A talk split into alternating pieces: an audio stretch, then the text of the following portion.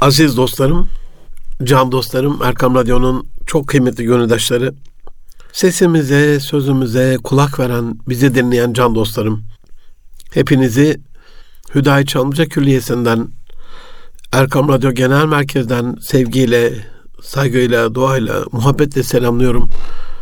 Hepinize hayırlı günler diliyorum. Aziz dostlarım, milli yastayız. Çok zor bir dönem yaşıyoruz. Ben Deniz Münir Arıkan, Erkam Radyo'da Nitelik İnsan programında. Bu hafta tam da şu acımızın, felaketin, milliyasın, seferberlik halinin, olağanüstü halinin ortasında bırakın en azından acımızı yaşayalım diye bu depreme özel hazırladığım bir bölümü sunmak istiyorum. Ola ki tefekküre, ola ki tedbire, ola ki ibrete vesile olur. Her şeyden evvel depremde canlarını kaybeden aziz vatandaşlarımıza Rabbimizden rahmet diliyorum. Yaralanan depremzedelerimize acil şifalar diliyorum.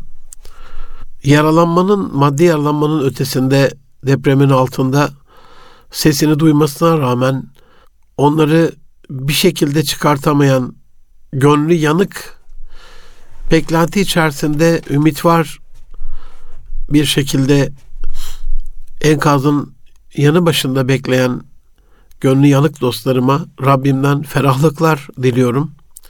Ölen bir gün ölür ama bu tarz beklenti her an bir ölümdür.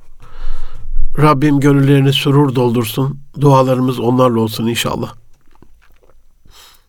Canımın içi dostlarım 6 Şubat 2023'te pazartesi saat 04.17'de ülkemizde Kahramanmaraş Pazarcık'ta 7.7 şiddetinde çok büyük bir deprem oldu. 5 ve 6 şiddetindeki değişik artçı sarsıntıların yer yer devam ettiği bölgede birkaç saat sonra saatler 13.24'ü gösterdiğinde bu sefer merkez üssü Elbistan olan 7.6 şiddetinde ikinci bir deprem daha meydana geldi. Deprem Güneydoğu Anadolu'da Kahramanmaraş, Kilis, Diyarbakır, Adana, Osmaniye, Gaziantep, Şanlıurfa, Adıyaman, Malatya, Hatay'da büyük, çok büyük bir yıkıma yol açtı. 7.7 ve 7.6 şiddetindeki bu iki ana depremin arasında ve sonrasında 243 artçı sarsıntı daha yaşandı. Bu sırada Gaziantep'te büyüklükleri 6.4 ve 6.5 olan bu sabah itibariyle İskenderun'da büyüklüğü 5.5 olan ikinci, üçüncü depremlerde meydana gelmeye devam etti. 6 Şubat sabaha karşı Gaziantep'in Nurdağ ilçesinde saat 04.26'da 6.4, 04.28'de 6.6, İslahiye ilçesinde saat 4.36'da 6.5, İslahiye ilçesinde saat 4.58'de 5.3, Kahramanmaraş'ın Pazarcık ilçesinde saat 5.01'de 5.3, Adıyaman'ın Gölbaşı ilçesinde de saat 5'te 5.3 büyüklüğünde depremler meydana geldi. Tarifi kabil bir acı değil, tarifi kabil bir olay değil. Bir tanesinin müthiş yıkımlar, inanılmaz zararlara yol açtığı bu depremlerde ard arda bu felaketler yıkımı çok daha büyük bir trajediye çevirdi. Depremle ilgili bilgi veren jeofizik uzmanı Profesör Doktor Paul Martin May bunu çok sıra dışı bir durum olarak açıkladı. Doğu Anadolu fay hatları içerisinde büyük bir deprem beklentisi zaten vardı. E, yıllardan beri e, bizde de profesörlerimiz, jeologlarımız, ilim insanlarımız, yurt içinden ve yurt dışından birçok bu konuyla alakalı ilgilenen uzmanlar böyle bir faydaki gerilimin birikiminden bahsediyorlardı. Ama bu iki büyük deprem büyük artçılara da yol açtı ve bunlar da hasarlı oldu.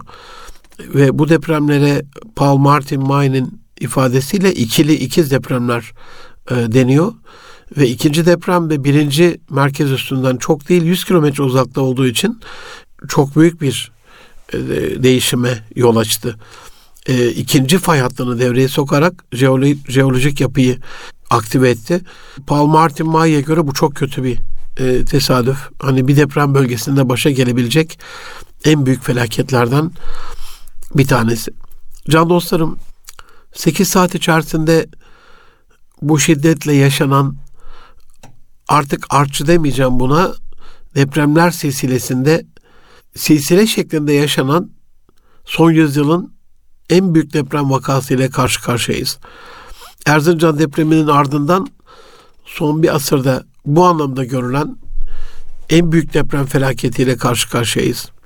Erzincan'daki ikiz deprem değildi. Bu anlamda bu ikili ikiz depremlerin darbesi de çok yıkıcı olduğu itibarıyla maalesef e, bunu da yaşayarak görmüş olduk. Çok daha büyük bir felaketle karşı karşıyayız.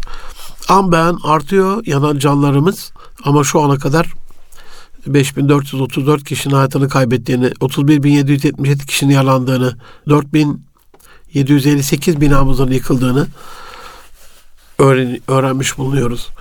8000 üzerindeki vatandaşımızın enkaz altından sağ salim kurtarılmış olması ise bu yaşadığımız trajedinin en büyük tesellisi, en büyük kazancı. Cumhurbaşkanımız Recep Tayyip Erdoğan 7 gün süreyle milyas ilan edildiğini duyurdu bu milli afet için.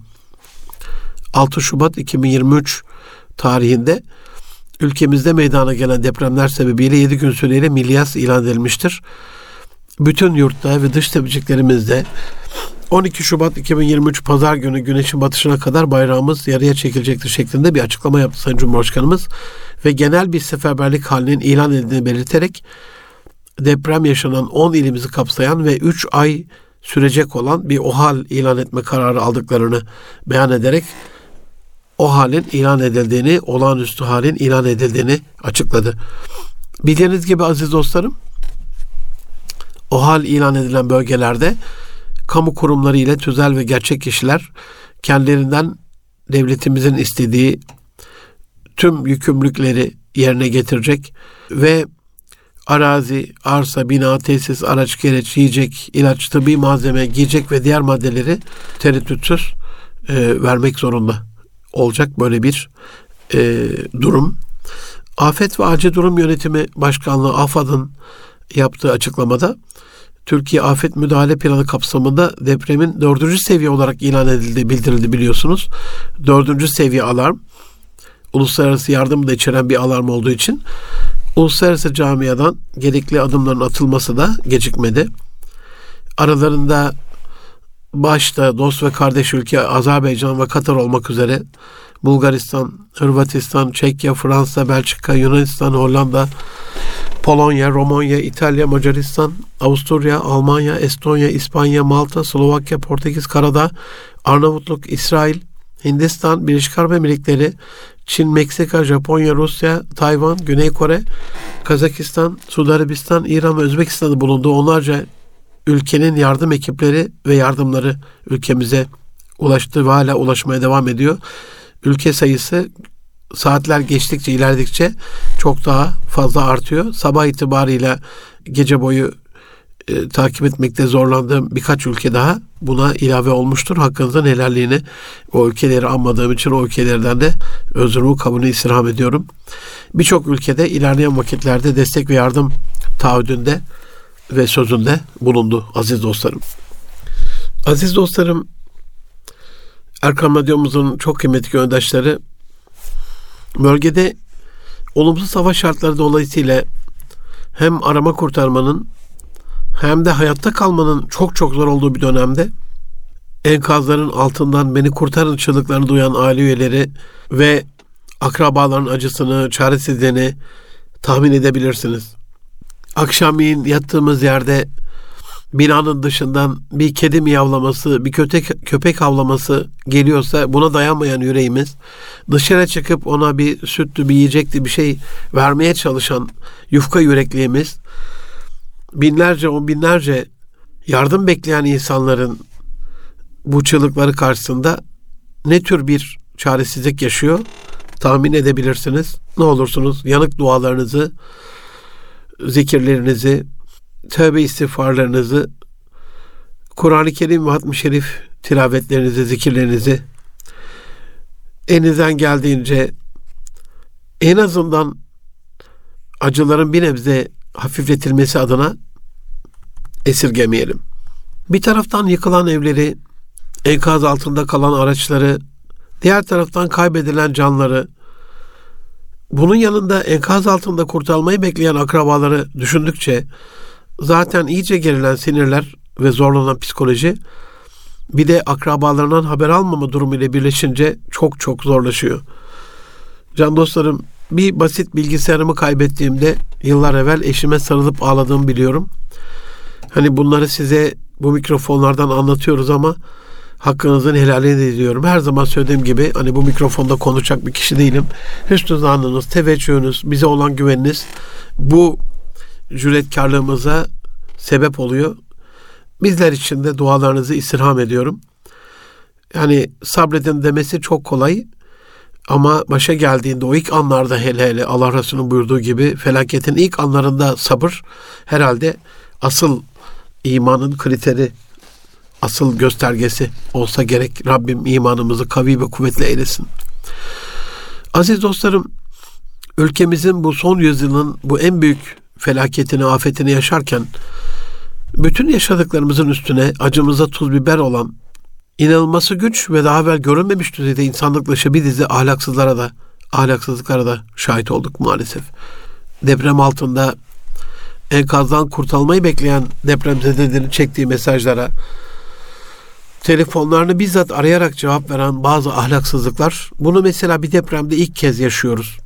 Cam pazarında yaşam savaşı veren o zavallı insanlarla onları kurtarıyormuş, onlara ulaşıyormuş, onlara yaklaşmış hissi vererek küfürlü konuşmalar ve alaylı cümlelerle kahkahalar eşliğinde dalga geçebildiler. Akıl almıyor. Enkaz altında kalan binlerce kişiyi kurtarma çalışmaları sürerken bir Discord grubundaki bazı kişilerin enkaz altında kalanları arayarak seni kurtarmaya geliyoruz diyerek dalga geçtiği ve kendi aralarında bununla eğlendiği görüntüler ortaya çıktı. Kendilerini Afat kurtarma ekibinden biri olarak tanıtan ve yardım bekleyenlerin bağırmalarını isteyen, daha yüksek sesle bağırmalarını isteyen bu meczupların o sırada gülmeleri yüreğimizi yaraladı. Sosyal medyada depremzedelerle dalga geçtiği ses kaydı yayılan kişinin üstelik kendini böyle bir sosyal medya fenomeni e, olarak lanse eden Selman Altunbaş olduğunu kısa sürede belirleyen emniyet güçlerimiz adı geçen ve vasfını bu mikrofonlarda tanımlayamayacağım ilgili şahsı gözaltına aldı. 17 yaşında hani bir gencecik evladımız nasıl bu kadar seviyesiz, duyarsız, umarsız, insanlık dışı bir eylem yapar. Bunu üstelik genç arkadaşlar birlikte yapar ve bunu bir eğlence vesilesi yapar. Ve bunu pervasızca yayınlar ve bundan da reyting umar. İnsanın aklı, hafsalası almıyor gerçekten. Can dostlarım bütün bunlar olurken bu kadar da olmaz yahu dedirten başka haysiyetsizlikler de yaşadık ve şahit olduk.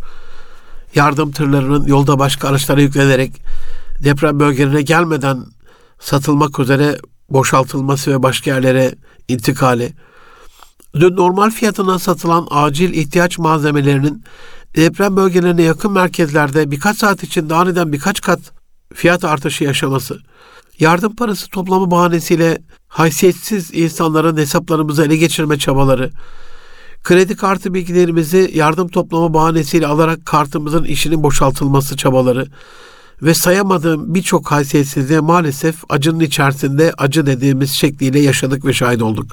Son dönemde benim hayatımda Irak'ın işgalinde görüp de kanımızı donduran şahit olduğum en büyük melanetlerden birisi olarak hafızamda kalan 90'lı yılların başında bir ülkenin vatandaşlarının kendi ülkesini nasıl yağmayabilir dediği o görüntüleri unutmamışken o görüntülerin benzeri kendi ülkemizde üstelik depremin acısını iliklerimize kadar hissettiğimiz bir ortamda ve süreçte gerçekleşti. Ah ah ah. Türkiye Cumhuriyeti'ni bu depremle zayıf anında yakalayabileceğini düşünerek sınır karakolumuza saldırı gerçekleştirildi.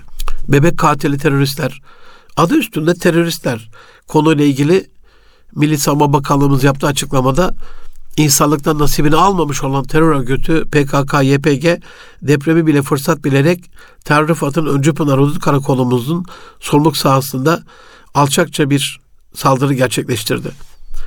Birliklerimizde hasar ve zayiat oluşmazken terör hedeflerine misli karşılık verdi şeklinde bir açıklama yaptı. Dediğim gibi hani bu saldırıyı yapanlar terörist. Bunu anlayabiliyorum. Çok alçakça ve haysiyetsizce bir gözü dönmüştük ama zaten terörist bundan beklenir. Ama ya kendi vatandaşlarımız belki de o yağmaladığı dükkanın sahibi kendi komşusu belki de kendi akrabası bilinmez yani. Sahibinin enkaz altında can çekişmekte olduğu bir iş yeri nasıl yağmalanabilir? Ya da daha acısı bütün bu haysiyetsizlikler nasıl ulu orta halkımızın göz önünde yapılabilir? Aziz dostlarım bizim ülkemizin ayyaşı ve sarhoşu bile edepli insandır yahu. Ailelerin ve böyle konu komşunun olduğu bir ortamda içki şişesini gazeteye sararak içer bizim akşamcılarımız. Mübarek Ramazan ayı geldiğinde içkili gazinolar, barlar, pavyonlar, gece kulüpleri kapanır. Böyle bir ülkedir bu mübarek vatan. Nasıl olur? Ulu orta insanlar bunu görürken göz önünde yağmalanabilir. Tek tesellimiz birkaç duyarlı vatandaşımızın yapmayın etmeyin haramdır uyarısı ile yağmaladıkları malları bırakan birkaç yağmacıyı görmek oldu. Ama diğerleri kendilerini uyaranlar da karşı çıkarak bağırıp çağırarak sanki bu durumun normal bir durum olduğunu savunan bir densizlikteydi, ahlaksızlıktaydı. Bu da yüreğimizi yaraladı. Bütün bunları yaşarken olayın en vahim taraflarından bir tanesi medyada çıktı. Deprem kuşağının Müslüman ülkeler olması hasebiyle Uygur Türklerinden ve Hindistan'ın Müslüman bölgelerinden Pakistan'ın, Afganistan'ın, İran'ın ve Türkiye'nin içinde olduğu deprem kuşağını depremle Müslümanları örtüştürerek ya zaten hani ölenler gidenler e, bizden değil densizliğiyle, ahlaksızlığıyla, edepsizliğiyle veren sözüm ona basın mensupları gördük. Yürek yürek yangını insan ne diyeceğini bilemiyor. Neresinden bakarsak bakalım her biri kendi içinde bir acı olan bu olayları anlatarak detaylara girerek sizleri üzmek de değil amacım ama teşhis tedavinin ilk aşaması ise hastalığımızın ne olduğunu bilmemiz, bundan sonra yaşanacak olaylarla ilgili tedbir almamızı sağlayacağı için bunu anlatmam şart. Neresinden bakayım, hangi birisini anlatayım derken sosyal medyada gördüğüm kadarıyla en büyük haysiyetsizlik münafıklık yaparak halka kışkırtan ahlaksızların varlığı oldu. Avrupa ve Amerika'daki gibi yüksek para cezası ve hapis cezası olmadan sözüm ona özgürlük yaftası altına saklanan ve yalan olduğu bile bile yapılan bu alçak paylaşımlar maalesef kendi uydurdukları bir yalana kendilerine inandığı bir akıl dışılığa evrildi. Organize trolleriyle büyük bir yalanat, daha büyük bir yalanat, sonu daha büyük bir yalanat ve bunu ısrarla savun stratejisini uygulamaya koydukları, kendi kendilerine verdikleri, aldıkları eğitim videolarıyla ortaya çıkan bu malum troll kitlesi halkı devletine karşı, milletine karşı kışkırtarak acılarla oynayıp fitne ve fesat ateşini yakmanın telaşına girdi. Normal siyasi konjektürde bu yaptıkları abes olsa da bir şekilde kendi karaktersizlikleri çerçevesinde bunu anlayabiliyorduk ama bunca acının içerisinde bunu yapabiliyor olmalarını akıl, hafsala, mantık, mantalite an, almıyor, algılayamıyoruz, anlayamıyoruz aziz dostlarım. Depremin özelliklerini program başında anlattım der dostlar. Bu büyüklükte bir afet ile dünyanın hiçbir ülkesi tam olarak herkesi memnun edecek bir şekilde baş edemez, mücadele edemez. imkansız. Elbette yer yer hatalar, eksiklikler, aksaklıklar, problemler olacaktır. Adı üstünde bir afet durumu ile karşı karşıyayız. Tabiri caizse bir can pazarındayız. Bir seferberlik halindeyiz. Kaldı ki can pazarında olmasak bile bir düşünün hani tatilde 5 yıldızlı bir otele gitmişsiniz çok lüks bir restorana gitmişsiniz. Orada bile o tatildeki halinden hoşnut olmadıkları bazı durumlar yaşayabilen insanlar görmüşsünüzdür. Dünyanın tabi halidir böyle olması. Gidilen bir restoranda, bir kongrede, bir eğitimde, bir alış merkezinde, bir alışveriş merkezinde bile üstelik normal halimizle, iyi günümüzde, keyifli halimizde %100 memnuniyetin sağlanmadığı haller yaşamışsınızdır. Orada bile yüzde yüz memnuniyetin sağlaması imkansızken bu afetin içerisinde cebelleşti, cebelleştiğimiz bir durumda herkesi memnun ve mutlu edecek bir sonuç nasıl mümkün olabilir? İmkansız aziz dostlarım. Kendi içimizdeki hainlerin bu ihanet dolu sosyal medya paylaşımlarını hazmedemezken bir de yurt dışındaki haysiyetsizlerden saldırılar başladı.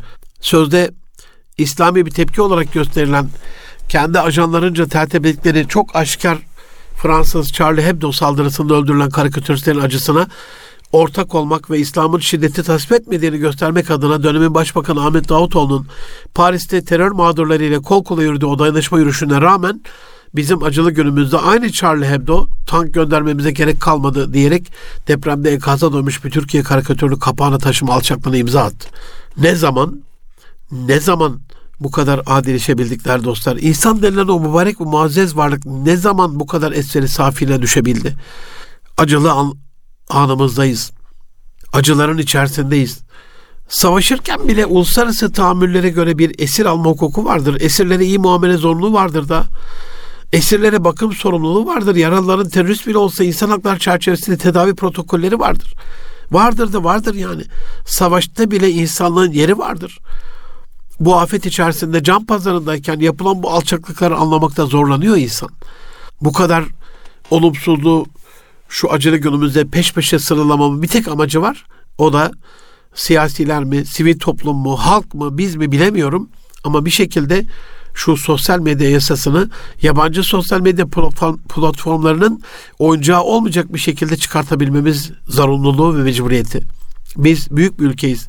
Değerlerimiz var, inancımız var, itikadımız var, dinimiz ve kadim bir geleneğimiz var.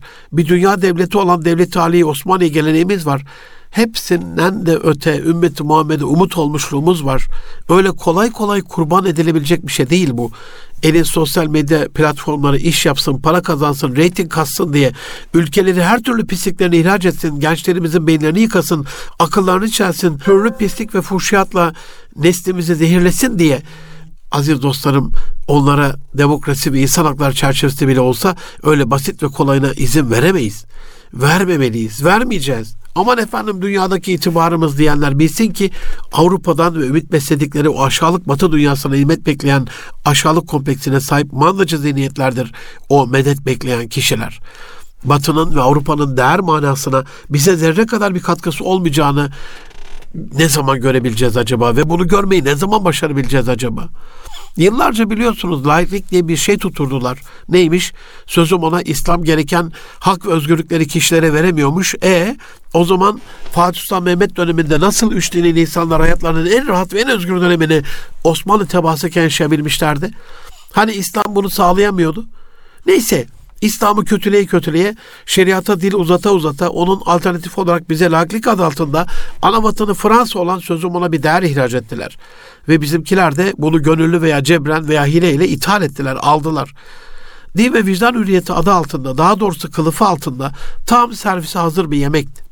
Yıllarca bu laiklik yaftası altında bu ülkenin gerçek sahipleri kafir ve küffara karşı canları pahasına savaşarak şehit olmuş, gazi olmuş vatan evlatları dinleri ve diyanetleri ve inançları için her ne yaptılarsa bu sözüm ona ilkeyle karşılaştılar bir duvar gibi karşılarında. Kur'an okumak laikliğe aykırı. Din eğitimi laikliğe aykırı. Çocuklarımızı hafız yetiştirmek laikliğe aykırı. Camiler laikliğe aykırı. Camilerde sohbet laikliğe aykırı. Arapça ezan olur mu efendim laikliğe tamamen aykırı. Ayasofya'da namaz aman efendim batıyı ürkütürüz, korkuturuz.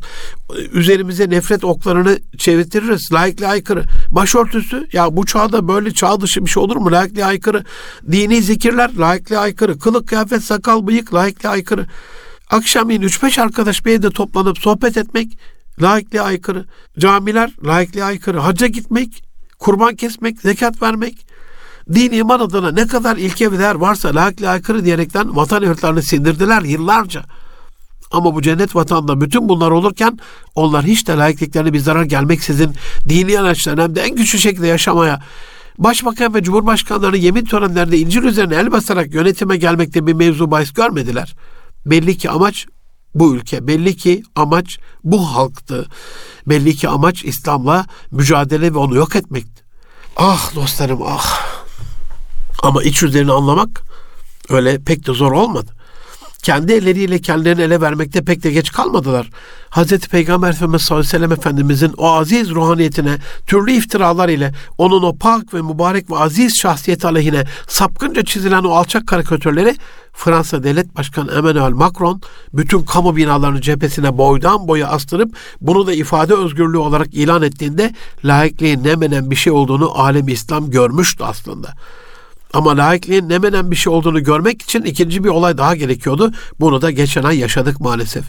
İsveç'in İçişleri Bakanlığı Türkiye'nin Stockholm Büyükelçi önünde aziz ve mübarek kitabımız Kur'an-ı Kerim'in yakılmasına din ve vicdan özgürlüğü çerçevesinde izin verildiğini açıklama densinde bulunabildi.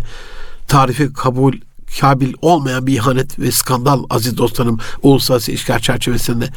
Allah işte kurban olduğum iki yüzlüklerini gösterecek ya polis koruması eşliğinde Avrupa'nın değişik başkentlerinde mukaddes kitabımızın yakılmasına şahit olurken aynı Avrupa Tevrat ve İncil'in yakılma talebini uygun görmedi elbette bizim için de hani tahrif edilmiş olmaları kesin olmasına rağmen içerisinde var olabilecek hak sözler vesilesiyle ve onların kutsallarına dokunmamak adına böyle bir şeyin yakılması asla müsamaha edilemez, tolere edilemez. Zaten yakma talebinde bulunanlar da kendileriydi. Yani laikliğin sadece sadece İslam karşıtı bir uygulama olduğu teçhillenmişken bizde sözüm ona din ve vicdan hürriyeti aşıkları hala çare olarak sözüm ona laikliği savunabiliyor, Avrupa'nın aferinin peşinde yürüyebiliyor. Batı kendi içinde dinsizleşirken, ateizme kayarken, seküler bir yaşam tarzı benimserken, İslam ve Müslümanlar söz konusu olduğunda içindeki haçtır canavarını çıkartarak aynı kanlı tarihlerinde olduğu gibi en barbar, en gaddar ve en kirli yüzünü göstermekten çekinmiyor. Bilge Kral Aliyan'ın dediği gibi bunu hiç unutma evlat diyor ya. Batı hiçbir zaman medeni olmamıştır ve bugünkü refahı devam eden sömürgeciliği döktüğü kan, akıttığı gözyaşı ve çektirdiği acılar üzerine kuruludur. Biz çok çabuk unutuyoruz. Ama yüz yıl evvel en zayıf anımızda gelip ülkemizi işgal ettiklerini, parçalar erip paylaştıklarını, hatta zaten da koskoca bir cihan savaşını Osmanlı yıkmak ve elindeki doğal kaynaklara çökmek için çıkarttıklarını çok da çabuk, pek de çabuk unutuyoruz aziz dostlarım tarihimizi doğru anlatacak vatanperver öğretmenlere ihtiyacımız var. Batı'nın İstiklal Savaşı'mızdaki ilgisinin intikamı ders kitaplarımızı ve tarih kitaplarımızı değiştirmesiyle oldu. Bize yaşadığımız tarihi olduğu gibi gösterecek dürüst, doğru, vatansever öğretmenlere ihtiyacımız var. Aziz dostlarım, mesela hani buradan bile yola çıkarak bu vesileyle, bu program vesilesiyle bazı anne babalar başarılı, zeki evlatlarını tarih okumaya ikna etseler bu bile program bir kazanımı olur. Bazı e, zeki, konuşması güzel, gönlü yanık öğrenci kardeşlerim üniversite tercihlerinde ya ben tarihime sahip çıkan bir vatan evladı olup bunu e, aziz milletime, genç kardeşlerime anlatayım diye bugün tarih okumaya karar verse bu bile programın bir kazanımıdır. İşte bu sebeple yaptım ve hala yapıyorum bu programı. Aziz dostlarım, bütün bunlar olurken iyi ki biz insanız dedirten güzelliklerde yaşamadık değil.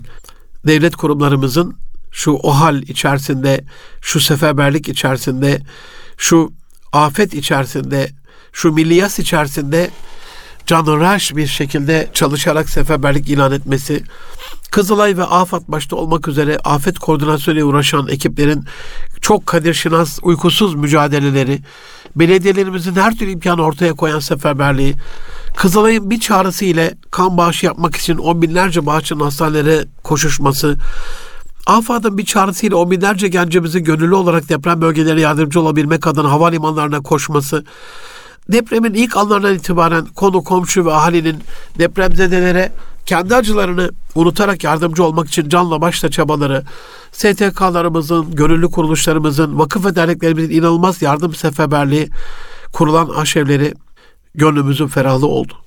Sadece bununla da kalmadı elbet.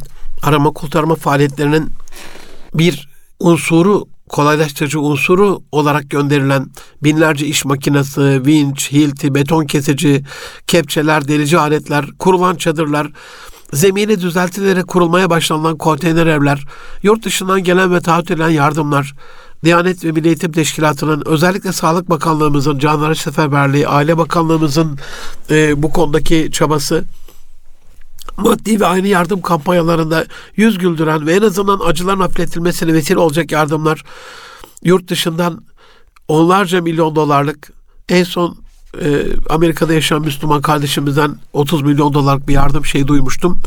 E, milyonlarca dolara ulaşacak yardımlar Necip milletimizin şu felaket anında, şu acılı e, anında yaşadığı göz aydınlığı, yüz aydınlığı olmuştur. Değerli dostlarım, can dostlarım, aziz dinleyenler, son olarak biraz da bunlara değinerek programın son bölümünde bir musibet bir nasihat düsturu ile inşallah ibret, ibret almamıza vesile olması temenni ederek bazı bilgiler de sizlerle paylaşmak isterim. Her afat ilahinin bildiğiniz üzere bir maddi görünen bir de manevi düşünülmesi gereken, üzerinde kafa olması gereken görünmeyen iki ana sebebi olur. Maddi sebebini hepimiz biliyoruz.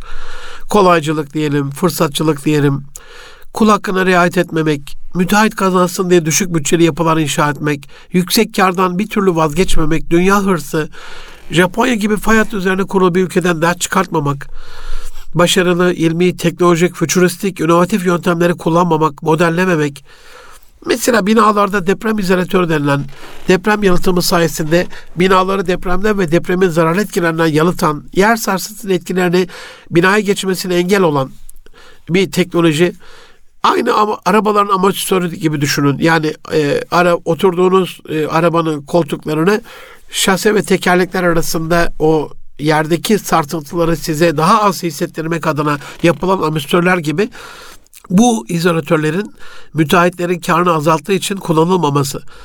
Müteahhit arkadaşlardan ve inşaat mühendislerinden aldığım bilgiler koskoca İstanbul'da sadece birkaç projede var olan bu inovatif yöntemin maliyetinin sadece ve sadece yüzde iki buçuk olduğunu gösterince inanın yerin dibine giresim geldi aziz dostlarım. Düşünsenize tüm bu çektiğimiz ve doğal afet diye nitelendirdiğimiz ama kendi içimizde, kendi elimizle, kendi başımızla musallat ettiğimiz bu felaketler sadece ve sadece yüzde iki buçuk karımızdan vazgeçmeme hırsımız ya da gözü dönmüşlüğümüz yüzünden başımıza geliyor.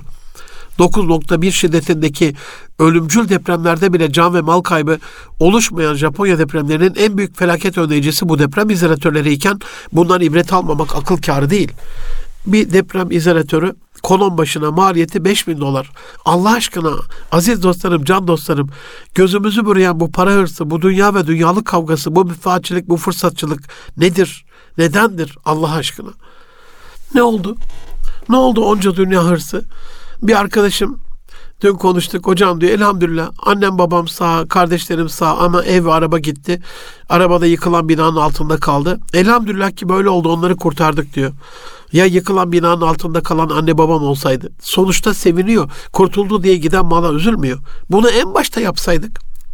Giden mala üzülmeden yüzde iki buçuk karımızdan fedakarlık ederek, feragat ederek yok arkadaş ben deprem izolatörü istiyorum diyebilseydik Birkaç yüz bin liralık daireler aziz dostlarım milyon liralara ulaştı. Sonuçta ev alanlar kesinlikle fazla fazla kar etti. Ne olur o karımızı yüzde iki buçuğunu böyle bir afete karşı bir koruma tedbiri ve gereklilik olan bu tedbiri için ayırsaydık. O yüzden sizin de programın başından beri dikkat ettiğinizi umduğum bir şekilde ölümcül ve yıkıcı bu felaket için doğal afet ibaresini kullanmadım. Doğal afet deyince doğallaşan bir anlayış kaplıyor içimizi. Aa doğal afet öyle mi? Yani doğal bir şey yani. Öyle mi? Doğal bir felaket öyle mi? Onu doğal karşılamaya başlıyoruz öyle deyince. Sorarım siz değerli dinleyenlerimize. Bir adam küçücük bir teknesiyle bir takasıyla okyanusa açılsa o kayıkla okyanusa açılmayı nasıl karşılarız? Bu kardeşimizin başına denizde okyanusta o dev dalganın arasında boğuşup kayığı parçalanıp giderken doğal bir afet mi geldi deriz? Yoksa tedbirsizlik yaptı, hatta çılgınlık yaptı, hatta delilik yaptı, akılsızlık yaptı mı deriz? Akdeniz'in ölüm kalım savaşında küçücük şişme botlarla Avrupa'ya kaçmak için açılan mültecilerin başına gelen olay için doğal afet mi diyoruz? Yoksa bile bile lades mi diyoruz? Aynı şekilde dere yatağına bina yaparsak oranın şehri emini de yani orasının emniyetli bir şehir ve belde yapmak üzere bizlerin oylarını alıp yönetimini ona verdiğimiz belediyeler ve merkez yönetim de şu ya da bu sebeplerle bir anlamda mecbur da kalarak ruhsat verirse Ondan sonra gelen bir sel felaketinde, yelen felaketinde başımıza gelen bu olaya doğal afet mi diyeceğiz aziz dostlarım? Hortumların bol bol yaşandığı bir bölgede derme çatma barakalar yapıp ondan sonra havaya savrulan ve bizi yok eden her hortumdan sonra bunu doğal afet mi doğal afet diye mi tanımlayacağız? Allah'ımız akıl vermiş, fikir vermiş ve akletmemizi emretmiş. Bunu istiyor bizden. Tabiatın doğa seyrinde tahminlerde bulunarak, analizlerde bulunarak, akıl yürüterek meddi, cezirdi, seldi, tayfundu, fırtınaydı, şimşekti, hortumdu, depremde artık her neyse onun tedbirini alıp zararı en aza indirmeye çalışmamızdır Allah'ımızın muradı, isteği, talebi, emri. Takdir tedbire gülermiş. Elbette bu doğru. Tabii ki bütün bu tedbirleri almamıza rağmen bizi Allah'ımızın kederinden, kaderinden, zararından, bize olan takdirinden koruyacak hiçbir güç yoktur. Ama yıkılmakta olan bir binanın yanından geçerken adımlarını hızlandıran Hazreti Ömer Efendimiz'e ya Ömer Allah'ın kaderinden mi kaçıyorsun diye soran bir sahabeye Hazreti Ömer Efendimiz'in evet Allah'ın bir kaderinden diğer bir kaderine kaçıyorum demesini unutmayalım. Hani dünyanın en zeki insan olarak bilinen Einstein'ın bir delilik tanımı vardır. Sürekli aynı şeyleri yaparak her seferinde farklı sonuçlar beklemek deliliktir diyor. Aynen öyle. Her depremde bunun te- teknik tedbirlerini almaksızın hep başımıza aynı sonuçlar geliyorsa biz olup bitenlere doğal afet değil doğal akılsızlık ve düşüncesizlik desek daha doğru olacaktır. Tarih tekerrürden ibarettir aziz dostlarım. Hiç ibret alınsaydı tekerrür eder miydi denmiş. Aynen öyle. Rabbim en azından bu sefer ibret alıp gereğini yapmaklığımızı lütfeylesin. Bu anlamda yine maddi sebepleri sıralamaya devam edersek yaygın ve sağlam binalar yapmak yerine yüksek ve çürük binalar yapmamız, belediyelerin imar ve rant vurgunları, siyasilerin oy kaygısıyla son yüzyılımızdaki çıkarttıkları imar afları, yine aynı şekilde siyasilerin oy kaygısıyla son yüzyılda izin verdikleri gece kondular, çarpık kentleşme, hükümetlerin şu cennet vatanın köylerini yaşam bir hale getirmemiş olması, tarım ve hayvancılık ile ilgili yanlış politikaların köy hayatının olumsuz etkisiyle şehrin tek geçim kaynağı merkezine, tek geçim merkezi haline gelmesi ve sonucunda köyden kente olan kitlesel göçler ve yığınlan, yığın haline gelen kalabalıklar parti yönetimlerinin nasıl olsa bize bir şeyler çıkıyor diye buna ses etmemesi, rantiyecilikle mücadele söylemiyle güç elde edip tüm şantiyelerin rantiye merkezine dönüşmesi, halkın gelir durumu ve ekonomik gücü düşürmeksizin yüksek karlarla vurgun yapılması, olması gerekenin çok çok üstünde fahiş fiyatlarla konut satışları, bu yüksek fahiş fiyatların hayatın diğer alanlarındaki alım gücümüzü de düşürerek yüksek enflasyon baskısı sebebiyle hayatı dar gelirler için yaşanmaz bir hale getirmesi. Bu maddi sebepleri artırabiliriz. Elbette daha fazla teknik, maddi ve fiziksel sebepler olabilir. Ama Rabbimizin ilahi sisteminde bir afetin maddi sebeplerinden daha büyük manevi sebepleri de olması mukadderdir, kaçılmazdır. Elbette yukarıda saydığım maddi sebepleri düşünüp tefekkür edip yapabileceklerimizi yapmak, tedbirimizi almak ilk aşamadaki kaçılmaz görevlerimizdir. Ama Rabbimizin ilahi rahmetini celbedecek, bize daha fazla acımasını sağlayacak, onun ilahi rahmetini coşturacak olan manevi sebeplerin tefekkürü de elzemdir aziz dostlarım.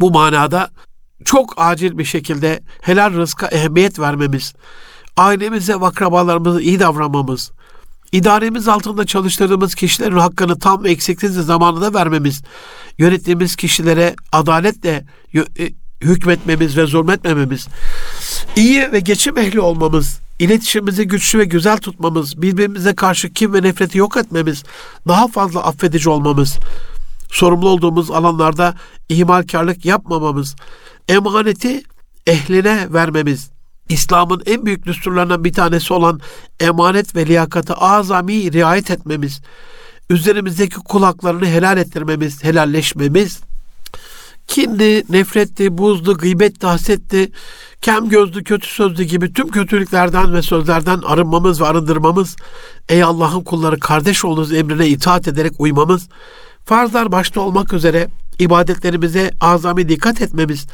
Sultan Abdülhamid'in son İstanbul depreminde tebaasına emrettiği şekliyle abdestli gezmemiz, abdestli gezmeye çalışmamız, nafileler Rabbimize yaklaşma çabalarımız, mazluma daha fazla yardımcı olma çabamız, emrimiz altında çalıştığımız mazlumların mecburiyetini suistimal etmememiz, eli mahkum bizim vatanımızda, bizim yurdumuzda bize sığınmış insanlara azami düzeyde yardımcı olma çabamız, medyada, televizyonda, basında, sosyal medyada, WhatsApp gruplarındaki malayani tartışmalar yerine İslam'ın bu yüzyılındaki ana sorunlarının çözümüne odaklanıp ona kafa yormamız, Tüm kısır çekişmeleri bir tarafa bırakıp bundan sonra Müslümanların dert ve sıkıntılarının çözümü için çalışmamız ve buna odaklanmamız.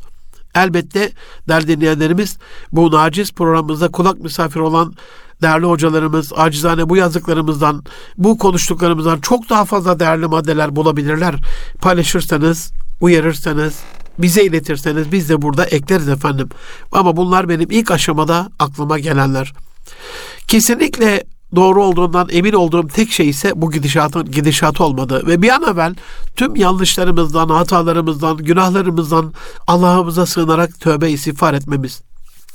Bu vesileyle sizleri Resulullah Efendimiz sallallahu aleyhi ve sellemin çok da tavsiye ettiği tövbe istiğfa, istiğfarın efendisi diye tanımladığı Seyyidül İstiğfar duası ile baş başa bırakıyorum. Seyyidül İstiğfar'ın bir Arapça bir Türkçe manasını vererek okumaya gayret edeceğim. Ee, küçük küçük bölümlerle akılda daha kalıcı olur aziz dostlarım. Allahümme ey Allah'ım ente Rabbi sen benim Allah'ımsın, Rabbimsin, ilahımsın. La ilahe illa ent senden başka ibadete layık bir ilah yoktur. Halakteni beni sen yarattın. Ve ene abdük ben senin kulunum. Ve ene ala ahdike ve vaadike mestatat. Ezelde o sana verdiğim sözümde vaadimde hala gücüm yettiğince durmaktayım. O sözümün arkasındayım ey Allah'ım. Euzu bike min şerri ma sanat. İşlediğim kusurların şerrinden sana sığınıyorum. Sana sığınırım. Ebu leke bin ümmetike aleyye bana lütfettiğin üzerimizde, üzerimdeki nimetlerini yüce huzurunda minnetle anıyorum, itiraf ediyorum. Ve Ebu leke bi ve o yüce huzurunda yüce Rabbim günahlarımı da itiraf ediyorum. Fagfirli beni affet. Fe innehu la yaghfiru zunube illa ent. Şüphe yok ki günahları senden başka da affedecek kimse yoktur. Aziz dostlarım bildiğiniz üzere Resulullah Efendimiz sallallahu aleyhi ve sellem her kim ki bu seyyidül istiğfarı sevabına ve faziletine bütün kalbiyle inanarak gündüz okur da o günün akşamında ölürse cennetlik olur diyor. Her kim sevabına faziletine gönülden inanarak gece okur da sabah olmadan ölürse yine cennetlik olur buyuruyor Buhari ve Davud hadislerinde. Bu itibarla tevbe istiğfarlarımızı artırarak namazlara azami riayet edelim, dikkat edelim, devam edelim can dostlarım dinimizin direği namazları kaim edelim. Direkleri dik tutalım ki kolonlarımız depremlerde yıkılmasın. Hayatımızın kolonları olan eş, dost, akraba, anne, baba, çoluk, çocuk yıkılmasın, yok olmasın.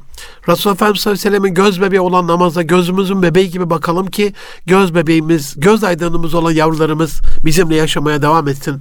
Allah'la savaşmanın bir ifadesi olarak görülen faizden, ribadan uzak duralım ki Allah da bizimle bu anlamda türlü belalarla savaşmak zorunda bıraktığı bir durum yaşatmasın. Helal rızka riayet edelim, haramlardan korunalım ki e, Rabbimiz bize e, inayetiyle lütfelesin anne baba, eş, çocuk, kısım akraba ve komşu haklarına edelim ki üzerimizdeki haklar rahmeti Rahman'ın merhametini celbetsin. Bu muamelat onun da hoşuna gitsin. Yerdekilere merhamet edelim ki göktekiler de bize rahmet etsin aziz dostlarım. Rabbim hepimizi muhafaza buyursun, bize acısın inşallah. Canımın içi dostlarım, bu vesileyle öncelikle sürçülisan ettimse, şu acılı günümüzde zülfiyare dokundumsa, niyetimi biliyorsunuz bir tefekkür, bir dert çıkarma, bir ibret almaydı. Affınızı istirham ediyorum. Kusurumuz olduysa affediniz lütfen. Bu vesileyle geçmişlerimize, vefat edenlere, Allah'ımızdan rahmet diliyorum. Yaralarımıza ve enkaz altında canlarının kurtulmasını bekleyenlere Rabbimden acil bir inayet temenni ediyorum. Hepsine şifalar diliyorum.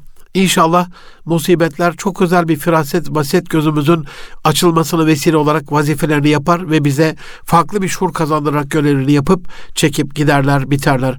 Rabbim muradı ilahiyi Allahu alem elbette en iyi o bilir, ancak o bilir ama tefekkür edip, tezekkür edip, tedebbür edip anlam ve dert çıkartma çabasında olmaklığımızı nasip eylesin. Rabbim bir daha yaşatmasın. Hepimizi Hepinizi Rabbi Celle'ime emanet ediyorum. Allah'a emanet olun can dostlarım.